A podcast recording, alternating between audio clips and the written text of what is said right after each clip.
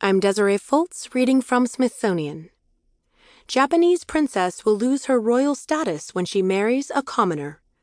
By Brigit Katz. A love story unfolding in Japan has all the trappings of a romance novel. Royal family? Check. Interclass romance? Check. A young princess facing antiquated gender norms? Check. Princess Mako, the eldest granddaughter of Emperor Akihito, will soon become engaged to her college boyfriend, Kei Komuro. But the impending union of Mako and Kei, both 25, comes with a caveat, as the BBC reports. When she marries a commoner, Mako will have to surrender her royal status. Japan's imperial household announced this week that plans were underway for the couple's engagement, which will only become official with a ceremonial exchange of gifts, according to Motoko Rich of the New York Times. The happy news has sparked a debate over Japan's succession laws, which not only dictate that imperial women must leave the royal family once they marry, but also prohibit women from ascending the throne. Additionally, the law stipulates that the line of succession can only pass through male members of the family, so even if Mako were allowed to retain her royal status once she marries, her children would not be able to inherit the throne. These stringent rules have left a very narrow pool of royal heirs. There are only five men in the imperial family, including Emperor Akihito.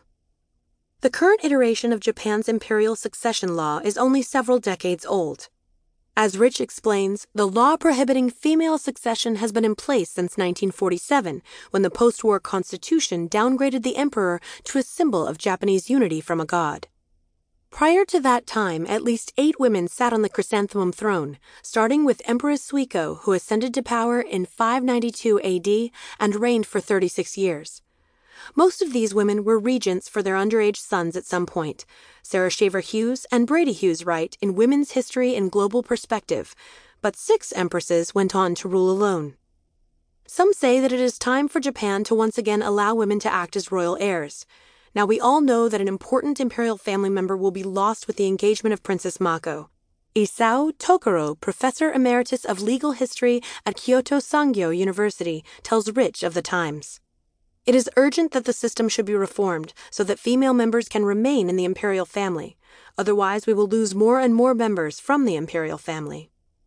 Calls for reformation of Japan's imperial succession laws come as the country is set to overturn another long standing imperial tradition. As Euan McKirdy reports for CNN, Japan's cabinet approved a draft bill on Friday that will allow 83 year old Emperor Akihito to abdicate. Japanese emperors are legally required to serve for life, but Emperor Akihito has said that his advanced age may make it difficult for him to carry out royal duties. His will be the first imperial abdication in two centuries when his cabinet signs off on the legislation allowing him to step down from the throne.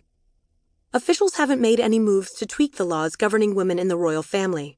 According to Linda Slegg of Reuters, Chief Cabinet Secretary Yoshihide Suga told local media that there is no change in our view to proceed with consideration of steps to ensure stable imperial succession.